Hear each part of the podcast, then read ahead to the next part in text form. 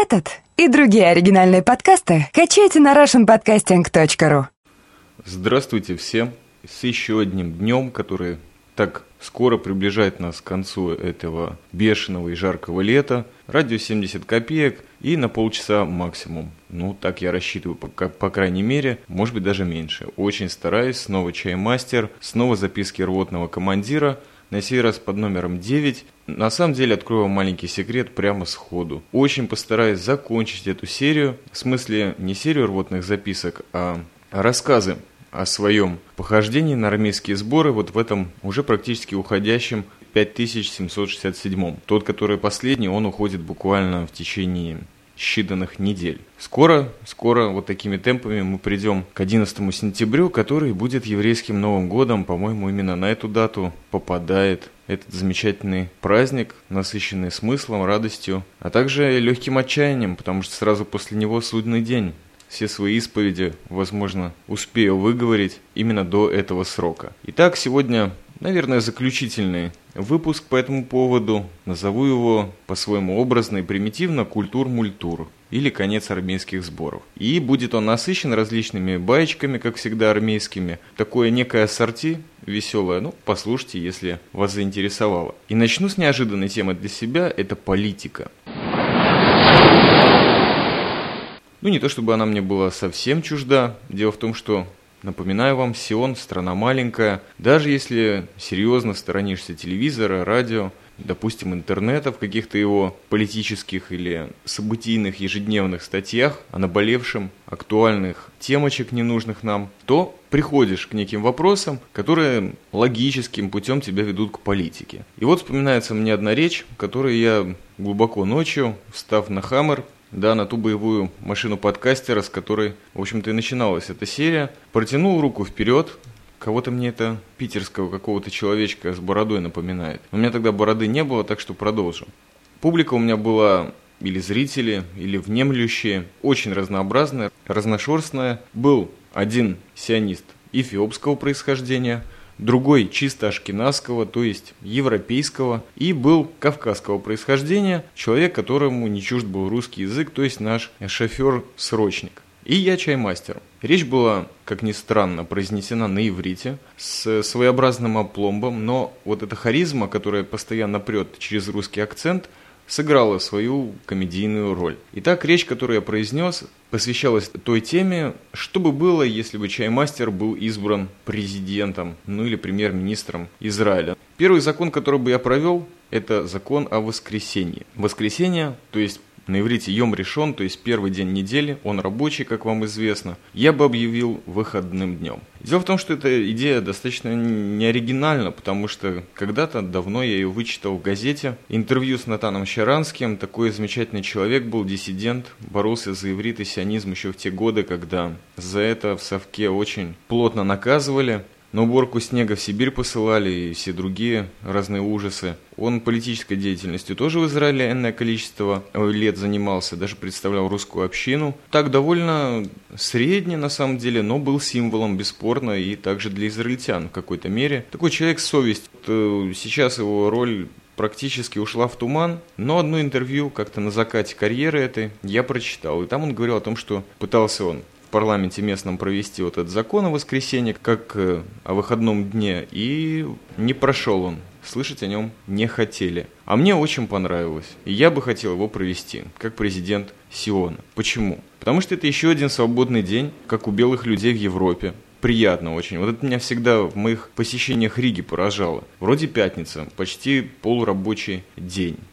Пяти вечера уже все примерно прикрывается, уже люди как-то настраиваются на выход своего гламурного «я» вечером. Все нормально, в пятницу рвутся, в субботу просыпаются, выходной день, естественно, ну для большинства. Вечером опять гулянка, и в воскресенье я, чаймастер, в Риге просыпаюсь, и это снова выходной день. Это действительно было огромное счастье. На самом деле я в Риге по большому счету в основном отдыхаю, но это всегда была разительная черта моего нахождения. То есть, ну сколько выходных дней может быть подряд? По сравнению с ситуацией в Сионе, это, конечно, что-то фантастическое. Вот это хотел бы достигнуть. По некоторым причинам. Например, это день, когда будет в Израиле ходить транспорт, и часть магазинов будет открыто. Тем самым можно спасти Статус субботы, то есть магазины, которые открыты в воскресенье, практически ничего не нарушают. Это простой государственный выходной день.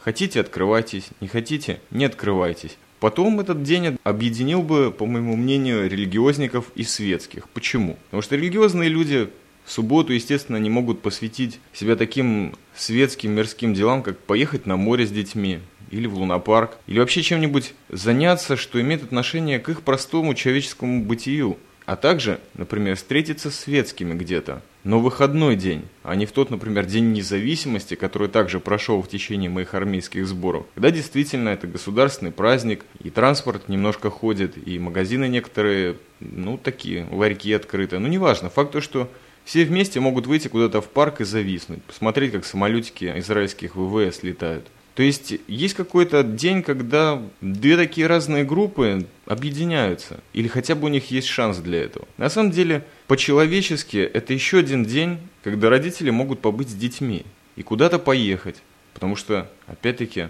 завязка очень большая на транспорт. Не у всех в Израиле, несмотря на то, что страна маленькая, и все стремятся, особенно в молодежном возрасте после армии, какую-нибудь тачку, пусть и раздолбанную, приобрести. Стоят они здесь достаточно дорого, а семейные пары с энным количеством детей все-таки не могут себе позволить во многом. То есть вообще в Израиле обстановка такая достаточно веселенькая по этому поводу. Здесь от богатых до бедных глубочайшая пропасть и разница. Так вот, еще один выходной день, еще один день, когда ты не рвешься. Потому что все остальные пять, ну я не знаю, по крайней мере пролетариев разрывают. Даже если они по-умному относятся к своей работе и терпеливо, как разведчики, сачкуют, где можно. Конечно же, это на иврите звучало очень тяжко, но одновременно весело. В три часа ночи посреди пустыни у колючего забора напротив Иордания, а человек стоит на хаммере, всем напоминает какие-то советские фильмы, всем было весело. Так что вот... Провели мы так полчаса, потом, естественно, было обсуждение, комментарии, аудиофидбэки. И вот этот вот момент мне почему-то вспомнился сейчас. Культура. Как офицер, периодически и ненавязчиво пытаюсь внести культуру в массы. То есть к этому армейскому периоду сборов я подготовился тщательнее, чем предыдущие разы, потому что понял, что едем куда-то в место, где явно будут какие-то прогеры или просто люди, которые не расстаются с компьютером. Так и получилось, поэтому захватил с собой парочку ди ви ди-дисков с фильмами и, соответственно, пустил их по кругу, чтобы люди, так сказать, набрались немножко материала. Фильмы, которые были просмотрены мною с ребятами, естественно, были в основном на русском. Первый в этом списке идет сериал «Спец». В нем шесть серий, снят он был, по-моему, около двух лет назад, в таком замечательном городе, как Уссурийск. И рассказывает он об одном уссурийском папе. По сведению братвы, до сих пор держит автомобильный рынок в этом городе. Сам папа снялся в этом фильме. Очень серьезного человека играет, эс пэ эса, то есть самого по себе, который держит легкую группировку, пытается вывести их на легалайз, на уровень законных каких-то операций. Но, тем не менее, подрабатывает битьем тачек, потому что через Уссурийск проходит непрерывный поток новых иномарок из Японии. Вы знаете, фильм на самом деле снят очень непритязательно, даже, можно сказать, любительской камерой, если я правильно понял, кое-где хромает звук. Но фильм реальный, во-первых, потому что неспешный, практически без тех кинематографических понтов, которые обычно привязывают к братве в фильмах, ну даже таких качественных, как «Бумер», например, или что там еще было. Ну, безусловно, с «Бригадой» это тоже трудно сравнить. Я почему-то заинтересовался, потому что мне сказали такую вещь. В фильме сняты все те люди, которые реально занимают эти посты в жизни. То есть реально братва, реально в главной роли, как я уже упомянул, сам человек, который, кстати, написал сценарий и отрежиссировал. Практически все, даже битье тачек, даже оружие, все было настоящее. Вот только менты. Их сыграли в сериале актеры местного театра, потому что сами мусора отказались как-то принимать участие. И вы знаете, для тех, у кого есть дополнительное время в жизни на какое-нибудь неспешное кино, не очень профессиональное, но достаточно душевное для тех, кто понимает, вот посвятите, пожалуйста, этому сериалу энное количество часов своей жизни. Далее шел тоже сериал, И называется он «Русский перевод». Я уже неоднократно его упоминал в своих подкастах, потому что мне понравилась книга Константинова. Это его, в большей мере, это его автобиографический роман о том, как он был переводчиком на грани веков между СССР и Россией. Вначале в Йемене, а потом в Ливии. Фильм, который был снят, он хорош. Он хорош, есть несколько приятных лиц.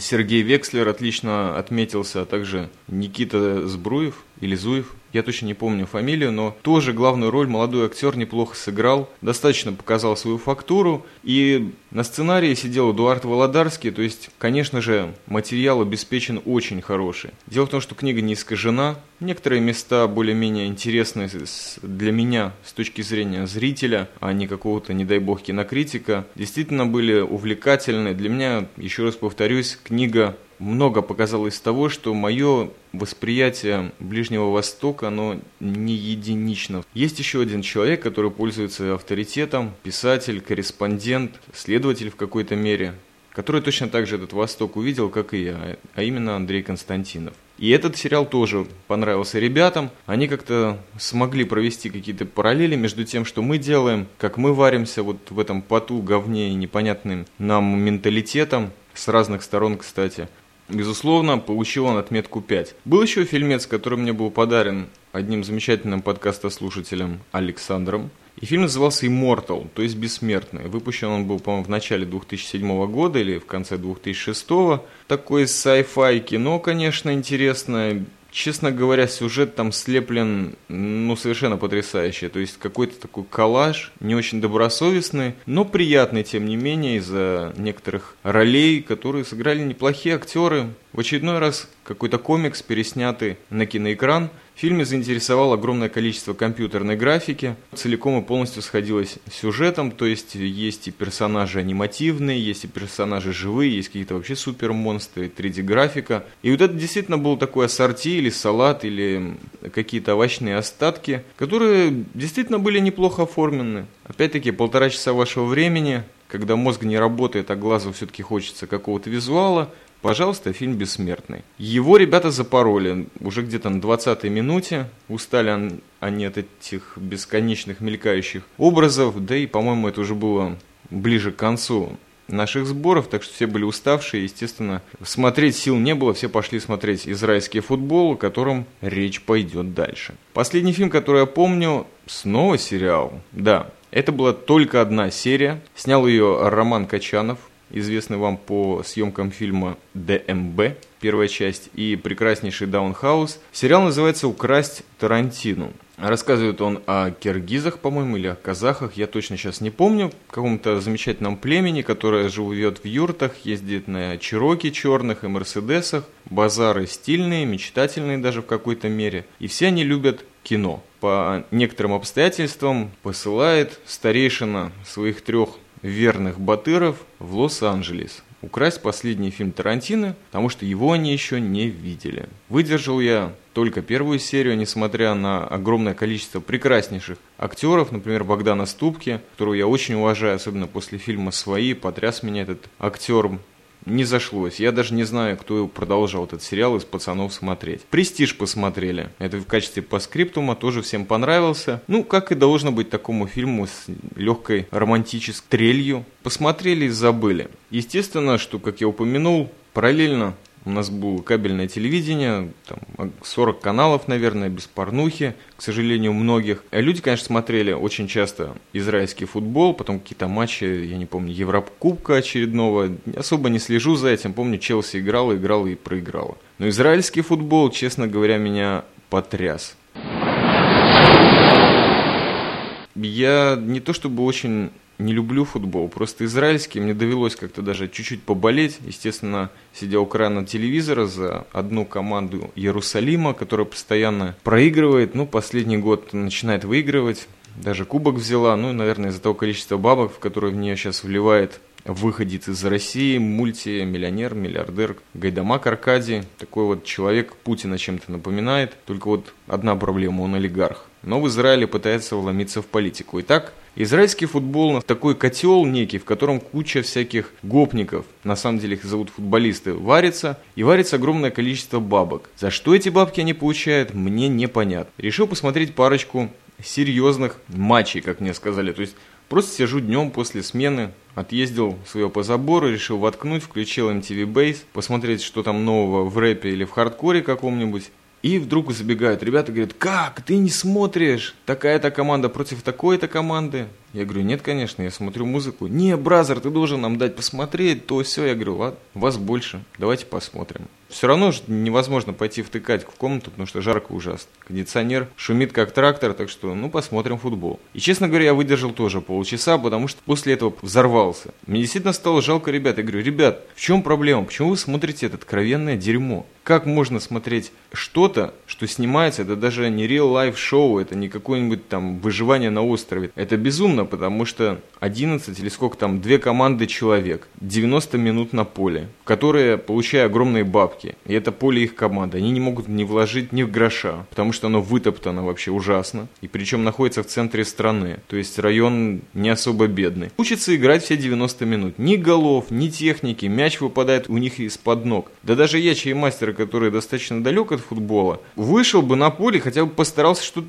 сделать, я не знаю, харизму какую-то показал, может быть, даже не один раз. Поорал, руками помахал, чтобы какой-то экшен был. И говорят: «Ну что делать, вот такой у нас футбол, это нас объединяет». Так я не добился от них вразумительного ответа. Тут с дворовой эстетикой, тематикой связано. В общем, израильский футбол – это конкретный отстой. И здесь, честно говоря, можете нападать на меня, можете нет, если кого-то это вообще интересует. Но футбола в Израиле, по-моему, нет. А есть какой-то атовизм просто. Но надо сказать, что футбол не самый интересный момент был в моих сборах. Очень интересно, и, конечно же, семьдесят процентов, так уж точно, может быть, все девяносто процентов от нашего времени, когда мы проводили время в патрулях, или где-то на блокпостах, или от телевизора в комнату, или от столовки куда-либо спрятаться от этой неимоверной жары на границе с Иорданией, проходило в базарах. В первую очередь мне вспоминается базар о нанотехнологиях. Слышал я, естественно, это понятие очень давно. Термин для меня ничего не значил, кроме того, что смешно как-то он звучит. Ну, вы знаете, для дуралея всегда то, что он не знает, или смешно звучит, или глупо. Итак, о нанотехнологиях мне поведал замечательный мудрый мужик по имени Леон. Одна из тем, которую мы начали серьезно развивать на ка пэ пэ, на нашу маленькую базу. В этой будочке сидел солдат, обычно наш, близкий. Большая часть времени это был Димон, человек, который серьезно увлекается тайчи и биржей, о которой речь пойдет чуть позже. И вот завели мы разговор о нанотехнологиях. Действительно ли он изучает биохимию, биотехнологию, биологию? Сейчас пишет какую-то свою диссертацию очередную. Что для меня нанотехнология? Я понял, что технологии эти чрезвычайно маленькие, микроскопические. То есть простому дураку, невооруженным глазом, невозможно их увидеть. Но тем не менее, связано это с какими-то молекулярными основами. И надо вам сказать, что привел мне Леон такой пример о трубочке замечательной, вот, которая является плодом этой нанотехнологии. Трубочка эта сейчас развивается в их учреждении. С этой трубочкой гулять может любой человек, особенно где-нибудь там в пустыне или где мало воды. И вот если он находит перед собой какую-то лужу с неизвестным жидким составом в нем, допустим, воды, будем так подозревать, помимо всего прочего, что находится, он запускает эту трубочку в лужу и выпивает лужу до конца, ну, сколько ему надо. В трубочке находится какой-то супер замечательный фильтр, который вплоть до радиации, что ли, ну это я так утрирую немножко, чтобы прозвучало хорошо, все очищает. То есть фактически любой источник воды можно через эту трубочку попробовать. Интересно, если попробовать через эту трубочку абсент, что же от него останется? Вот это нанотехнология в моей жизни. Периодически беседа перетекала, конечно, на буддизм, на рассказы о поведении солдат в пэ вэ о батареях и о тех единственных, но обычно двух или одной девушке, которая являлась секретарем начальника батареи, что с ними происходило, как они себя вообще вели. И вот об этом шла речь между мной, Димоном и Леоном, а также капали вопросы каббалы. Но так как все это сопровождалось совершенно бушующим смехом, который в эту жару звучал как раскаты грома, потому что башка трещала, очень было приятно проводить время, это, кстати, время отпуска, потому что один-то охраняет, а двое как бы пришли его навестить, посидеть под кондиционером, попить кофейку, ну, некоторые покурить. Но время летело там бешено, потому что здесь сорок процентов от разговоров велось о женщинах, в том числе и вечером, когда приезжаешь с патруля зарядиться чуть-чуть бензинчиком на, на остаток ночи. Естественно, смотришь, как человек в три ночи или в четыре усердно говорит по мобильному телефону. Когда в час ты выезжал или в десять вечера, тот же человек стоял и также говорил по телефону. И все время на другом конце трубочки была женщина. То есть разговоры о них, естественно, обсуждения, как было, что было, как она недовольна, как ждет, как не ждет, что готовит, с кем она выходила в ту субботу, когда я был в армии. Все это очень усердно перетиралось, и на определенном этапе это все стало какой-то легкой мужской музыкой. То есть вот как звон комаров, наверное, в Иерусалиме. Что-то, что-то все время крутилось о женщинах. Кое у кого, конечно, играли гормоны, у кого-то они даже срабатывали, наверное. Но описываем лишь фон. Последняя тема, которую бы хотелось осветить в базарах между братвой, это хасидизм и биржа. Основные базары велись с Геной из Хайфа, очень серьезным человеком, который мне и раскрутил ту тему о том, что деньги должны зарабатывать деньги, а не люди должны их зарабатывать. Разве что только на начальном этапе. Потому что можно сидеть где-то дома, иметь маленькую работку, или просто компьютер и маленькую подработку, и серьезно заниматься вот этой игрой на бирже. Дело в том, что это достаточно доступно. И как я заметил по солдатам, многие израильтяне этим серьезно занимались, причем у израильтян в каких-то таких серьезных масштабах все происходило. По крайней мере, они это всем своим существом показывали. Все потихоньку этим балуются, но несколько таких горячих восточных мужчин постоянно что-то набирали по своим Nokia с Gmail'ами и подключались к компьютерам через что-то, через какие-то платили деньги. И все, чтобы узнать, как, что, какая бумага сошла. Вот, честно признаюсь, меня этот вопрос впечатлил. Естественно, по моим доходам сейчас невозможно что-то реально пробить на эту тему, но вот закидываю вам удочку, может быть, у вас есть какой-то выход, а может быть, вы уже этим пользуетесь, и довольно давно. Но это было интересно, как человек, Геныч, совмещает в своей жизни, прежде всего, две трети духовный рост. Поразительное чудо, как ты наблюдаешь человека, который именно духовно растет. Может быть, шаг назад, может быть, три вперед, но он упорно идет к своей цели, идет к себе. И вы знаете, для меня это совершенно потрясающее явление. Я где-то сам бы, наверное, хотел пойти по этой дорожке, но тем не менее, этот духовный рост не отрицает того, что человек думает о том, что нужно жениться, нужно построить дом, и у него есть реальный способ законным образом заработать деньги. И он еще имеет человеческие силы и достаточную прямоту и открытость поделиться этим с бразером. Еще один моментик культур-мультур армейских сборов последних – это книги. Книги разделялись в этот период у меня на два стандарта. Первые – это которые я читал для себя, вторые – это которые я пытался сбарыжничать пацанам. Все под видом того, что это интересно, это действительно в основном была фантастика. Паланик что-то не пошел, но ребята закупили. И капнула парочка шекелей в карман чаймастера, и можно было что-то там приезду себе купить, отметить. Живое и счастливое возвращение из армейских сборов в городе апельсиновых кущ. Например, Араком или Араком. Прочитал я, честно говоря, немного. Я начал замечательную книгу Уильяма Бероуза, тоже ее упоминал. Называется она «Пространство мертвых дорог». Естественно, что случайностью это не назовешь, но, наверное, это просто сильнейшая проекция моего мозга на то, что я читаю. И настолько себя отождествляю с этим героем в достаточно скромных масштабах, наверное, процентов на десять, просто потому что человек постоянно по какому-то фронтиру таскается, постоянно с оружием. Это главный герой, естественно, прообраз самого Уильяма Бероуза, зовут его Ким Карсон. Составляет какие-то общины, подвиги какие-то совершенно потрясающие совершает. На самом деле все происходит на грани веков. По-моему, девятнадцатого и двадцатого разыгрывает Ким Карсон из себя то ковбоя, то межгалактического захватчика. Постоянно находится то на Венере, то на Земле, то в Йемене где-то. Именно тут потрясающий мир, изящный, а иногда грубый и безусловно. Ну, если не по моему кроткому мнению, то по мнению простого стрейта, слегка перенасыщен гомосексуальной тематикой, но надо сказать, что человек просто верил и просто делал то, чем жил, поэтому и книги у него соответствующие, но тем не менее потрясающая его фантазия увлекает. И увлекает настолько, что читал я эту книгу очень медленно, по нескольку страниц за раз, не больше пятнадцати-двадцати минут, просто как дозу от себя отмерял, потому что мозг достаточно напрягался. С другой стороны, все время было интересно. В-третьих, после прочтения главы, например, я выходил на патруль совершенно ужасающим состоянием, постоянно себя вел не совсем адекватно, что, возможно, смутило планы врага, то есть тех пушеров и барыг героина, которые где-то там гнездились за забором. Если вы забыли, то этим я там и занимался. Типа контрабандистов ловил или, по крайней мере, пытался воспрепятствовать их попыткам в большой-большой такой системе, которая по всей границе с Иорданией этим должна была заниматься. Естественно, что книжку я советую всем почитать. Сколько вы продержитесь, ребята, я не знаю. Но это, но это хороший материал. Самое веселое и самое оторванное, наверное, приключение, которое у меня было, это мое решение. Вот тут опять навеваются мысли об анархизме, сионизме и чего там. А, офицерстве.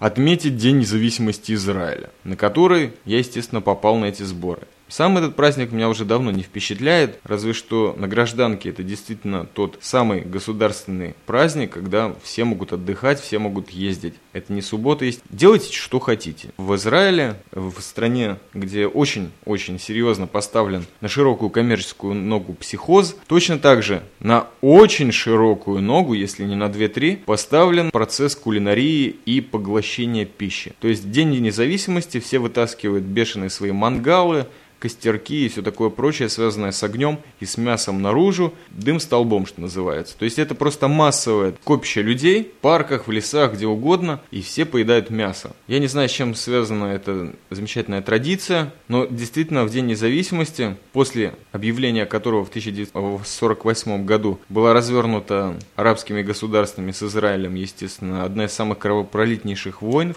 Просто, наверное, людям хочется скинуть психоз, нервы, гормоны, и вот они вкусную пищу потребляют. Израильтосы у нас начали за неделю готовиться к этому и действительно накупили огромное количество мяса. Самая большая проблема была это в том, чтобы это мясо в нашем маленьком отряде, небольшом, дошло до всех, в частности и до патруля. Этим, в общем-то, я и занимался. То есть распределением мяса, так, ты туда иди, ты смени того-то. А сам, в конечном итоге, водички попил, что-то мясо меня не привлекало. Отношусь к этому достаточно спокойно. Перестал наедаться на три-четыре дня вперед, так что все нормуль. А ночью, естественно, я был снова в патруле, и вот на заборчике День независимости Израиля решили мы отметить рядом с разрушенным автобусом и какой-то очередной пульсирующей вышкой, электрическая, не знаю, какие-то антенки сверху были приколочены. Достали мы Немиров, простую еврейскую тушенку из жестяных банок, дизайн наклеек которых меня до сих пор поражает, потому что он самый примитивный, минимальный, который я видел до сих пор. Минимальнее советских, можете себе представить. Причем, снова замечу, это самое кошерное мясо,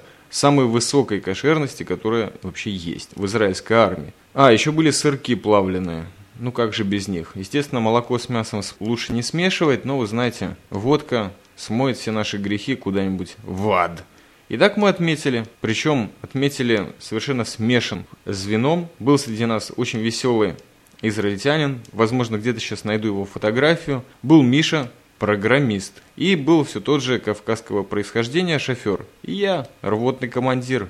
Весело было, существенно, вот эта медовая с перцем заливочка немировская добавила радости в наши души. И вы знаете, остаток ночи просто пролетел. То есть в этом и есть праздник. Встретить его с правильными пацанами в правильном месте. Да, может быть, День независимости как раз-таки в армии, сейчас вот я прихожу к этой мысли, имеет место быть в самых высших его формах. А на гражданке он как-то не ощущается для меня. Наверное, на гражданке я больше антисистемщик. Заканчивая этот рассказ о сборах, могу сказать, что студенты в то время попали. Почему? Потому что призывают их в Израиле максимум на четырнадцать дней, а на этот раз уже где-то на их каникулах, в начале которых они пришли на сборы, началась забастовка, крупнейшая в стране всех студентов. Просили они у правительства нашего, которое развязало вот эту последнюю войну, еще кучу всякого говна. Это апропо о политике в начале подкаста. Не захотели студенты платить в полтора раза больше и без того довольно тяжкой, по себе знаю, платы за обучение в год, без дотаций и еще куча всяких проблем, изменения в структуре высших учебных учреждений. И продолжалась она, по-моему, недели три, если не месяц, далеко после окончания каникул. То есть ребята просто вздохнули, поняли, потеряли они денежку, находясь в армии на довольстве, потому что четырнадцать дней они получили по закону, а могли бы воткнуть еще десять. Почему? Потому что приятно. Но, заявив о себе как о студентах, такого шанса им не привелось. Поэтому мы их дружно проводили и продолжали служить, охранять эту пустынь, не знаю, Иорданию охранять, забор, что-то там мы занимались. Настроение у всех было, когда покидали это место, очень хорошее. Покидали жару, в которой примерно вот сейчас записывается этот подкаст. Дошла она до города апельсиновых куч. Даже сейчас, очень поздно вечером, неимоверно жарко. И на этом, да, я заканчиваю записки рвотного командира вот этим салатиком ассорти. И теперь пойдет время приложений. Не знаю, когда следующее выйдет. Надеюсь, скоро очень хочу записать это в ближайшие неделю, две, возможно. Потому что это будут бонусы. Бонусы, я продолжаю отвечать на вопросы. Уже не только по этим сборам, а по всей своей армейской подготовке жизни байком. И первая на очереди у меня стоит байка о прапорах, которую попросили замечательные подкастеры из передачки «Шизополис». А это люди непростые. Их желание нужно уважать, потому что они активные подкастеры и комментирующие. Берите с них пример, слушайте чаймастера, когда вам хочется. И будьте здоровы, это самое главное. Напоминаю, конец лета. Всего доброго.